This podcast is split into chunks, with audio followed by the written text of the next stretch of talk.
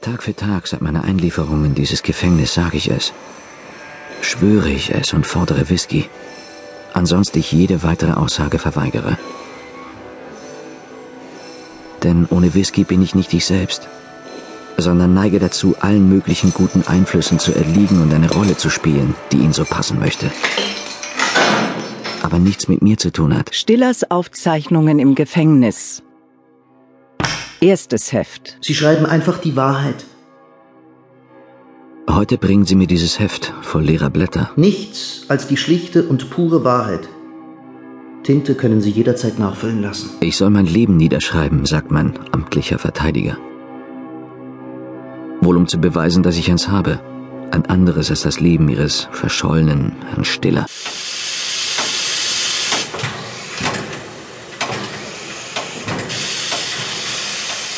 Stiller. Hörspiel nach dem Roman von Max Frisch. Kommen Sie mit. Heute ist es eine Woche seit der Ohrfeige, die zu meiner Verhaftung geführt hat. Bitte machen Sie jetzt keine Umstände. Mein Zug fährt jeden Augenblick weiter. Ich tue nur meine Pflicht. Kommen Sie mit. Bitte, wenn Sie keine Ohrfeige wollen, mein Herr, fassen Sie mich nicht am Ärmel. Ich vertrage das nicht. Also vorwärts. Die Ohrfeige erfolgte, als der junge Zöllner, trotz meiner ebenso höflichen wie deutlichen Warnung, mit der Miene eines gesetzlich geschützten Hochmuts behauptete, man werde mir schon sagen, wer ich in Wirklichkeit sei. Seine dunkelblaue Mütze rollte über den Bahnsteig und einen Atemzug war der junge Zöllner dermaßen verdutzt, dass ich ohne weiteres hätte einsteigen können.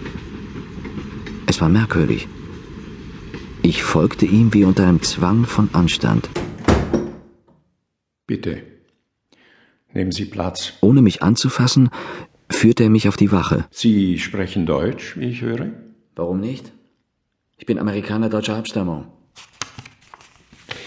Warum haben Sie sich so aufgeregt, dass man sich erkundigt, ob das Ihr richtiger Pass wäre? Herr Kommissär, ich vertrage es nicht, wenn man mich am Ärmel fasst. Ich habe Ihren jungen Zöllner mehrfach gewarnt. Ich bedauere, dass ich mit so einer Ohrfeige habe hinreißen lassen. Und natürlich bin ich bereit, die landesübliche Buße sofort zu zahlen. So einfach ist es leider nicht. Sie scheinen ein recht bekannter Mann zu sein. Ich? Wieso? Ich verstehe nichts von solchen Sachen, aber dieser Herr Doktor, der Sie im Zug erkannt hat, scheint ja eine sehr hohe Meinung von Ihnen zu haben. Wieso nennen Sie sich White? Herr Kommissär, ich verbitte mir, dass irgendein hergelaufener Herr Doktor... Er sagt, er kenne Sie. Woher? Aus der Illustrierten. Sie haben eine Gattin, die in Paris lebt, stimmt's?